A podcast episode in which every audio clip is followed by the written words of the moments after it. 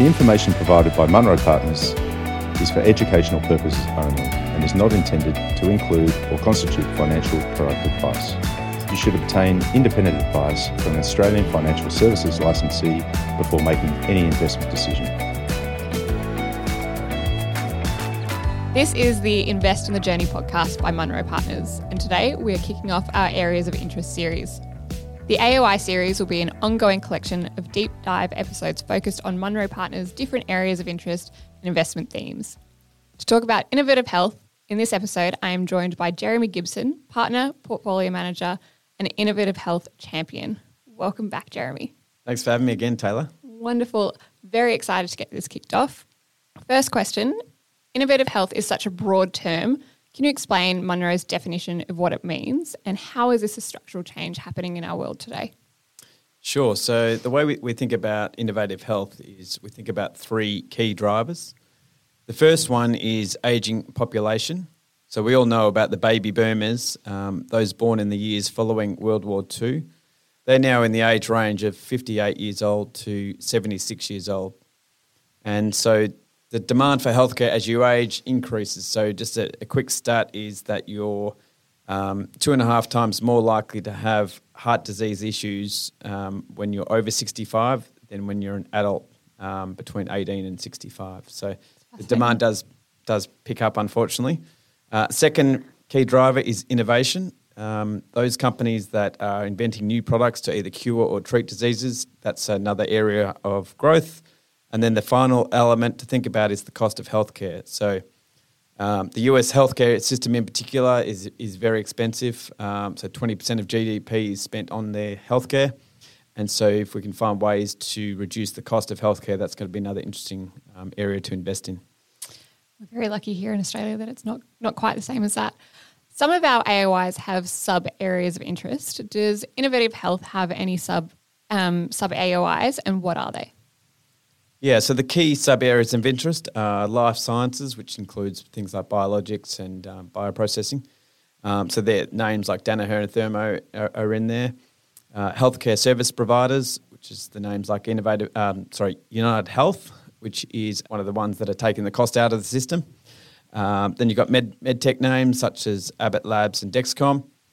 Genomics, most of which are very innovative, spending a lot of R&D, but as a result are unprofitable today. And then diagnostics, which Abbott and Danaher and Thermo also participate in. And just to clarify, what does R&D stand for? Yeah, sorry, there are a lot of acronyms in healthcare. R&D is research and development. You mentioned biologics. Can you maybe explain that in layman's terms? So yeah, biologics, if you think about biologics, is you think about cell culture media or living organisms that are then purified and processed, and you end up with it's a very complex process to do this, but you end up with a drug that is going to be much higher efficacy and lower side effects. It really targets the disease it's going after. And why do you think that this is the right area to be looking in? So because of this high efficacy and lower side effects, they are taking share from traditional drugs. As a reminder, traditional drugs are processed through chemical synthesis, so it's putting a lot of chemicals in together, following a process and synthesizing them to come out with your traditional product. But as a result, they've got less efficacy and higher side effects, so biologics is taking share from traditional drugs. And what about Big Pharma? Does Big Pharma play a part in the Innovative Health AOI? So Big Pharma hasn't historically been a big focus for the team. That's largely due to the fact that they have tended to have such large existing drug programs that had patent cliffs in the future, and that the new and innovative drugs that they came up with wouldn't move the needle in terms of adding growth for the business. However, more recently we have been looking at Eli Lilly and Novo Nordisk. They've got potentially very exciting products in the area of weight loss. We all know obesity is quite a problem, unfortunately, in today's society. Almost like a pandemic in itself. Yeah, absolutely. All right, moving on. Innovative health has had quite the evolution thanks to COVID. Can you talk us through the changes this AOI has been through pre and post pandemic? Yeah, so the interesting thing was that we were invested in similar names pre-COVID. they were benefiting from the structural growth of biologics. So that's names like Danaher and Thermo Fisher. But during the pandemic, the growth actually accelerated in these names as they were supplying the equipment and consumables to make the COVID vaccines. They were effectively the shovels in the gold rush. And they were also the companies that were quick to develop COVID tests. Post-COVID, the growth rates looked slower due to the high base effect, but actually the growth from an ex-COVID vaccine testing revenue perspective is actually faster than it was pre-pandemic for these names. So as a result, we're still invested here. So what you're saying is even though these businesses look like growth has slowed, the core underlying business is still growing at a faster rate than what you'd projected pre-COVID. Absolutely, you've got it. You talk about the shovels in the boom, so to say. What is the advantage of investing in this area versus drugs themselves? So I'll take the COVID example as a good example here. So when COVID happened, we were looking at you could either invest in who's going to come up with the COVID vaccine, or you could invest in the companies that were supplying the equipment and consumables to make the vaccine. And so, for example, Danaher, their customer was Moderna, which is one of the successful vaccine makers, and Pfizer, one of the other successful vaccine makers, but they also supplied all the other companies that didn't fare so well. So they were always going to win, whereas we didn't know which of the vaccine makers were going to be the winner. So it was a fairly easy decision. We know which one's going to win, so we went with Danaher. So let's talk a little bit more about Danaher. You are the stock champion. And it's also a top holding for Innovative Health. How did you find this company, and can you tell us a little bit more about what they do? Sure. So it was a bit of a strange one actually. I first came across this company before I joined Munro back in 2015. I met with a company in the UK called Helmer, and they described their business model as being a mini Danaher. They were basically trying to replicate the sort of investment philosophy that Danaher has. And so what I'm referring to there is they are a very decentralised organisation with many different operating companies.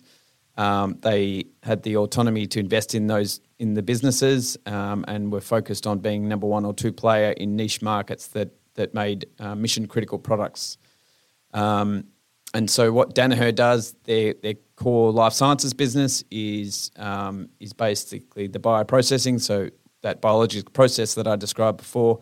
They're making the products to produce those biologics drugs, both the equipment and the consumables, so it's a very high recurring revenue business.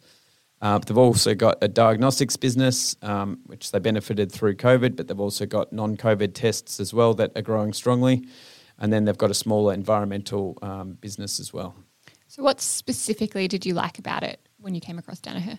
Sure. Well, I like that investment philosophy that they had where they are trying to basically grow the business rather than by taking cost out and growing your margins and profits that way. When they buy a business or the businesses that they currently have, they increase the R&D spend and grow their gross margins via higher prices for newer and more innovative products. And that just seemed like a more sustainable investment philosophy.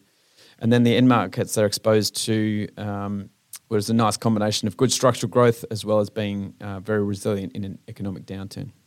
So all of these companies and this area of interest, it's had a very interesting last few years. Maybe forward-looking, can you provide a bit of a long-term outlook of where you think Innovative Health could evolve to? Yeah, so the long-term outlook for Innovative Health relates to probably cell and gene therapies and then genomics. That's kind of where modern medicine's trending to. They're not that easy themes to play today, but ones that we're going to keep an eye out for in the future.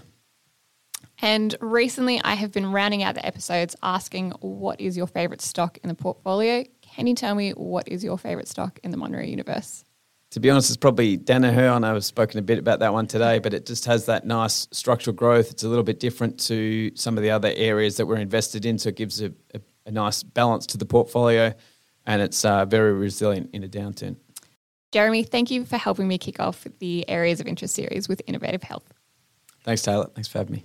If you'd like to continue the journey and to learn more about Innovative Health or any of the other Munro AOIs or even our investment process, head to our website at www.munropartners.com.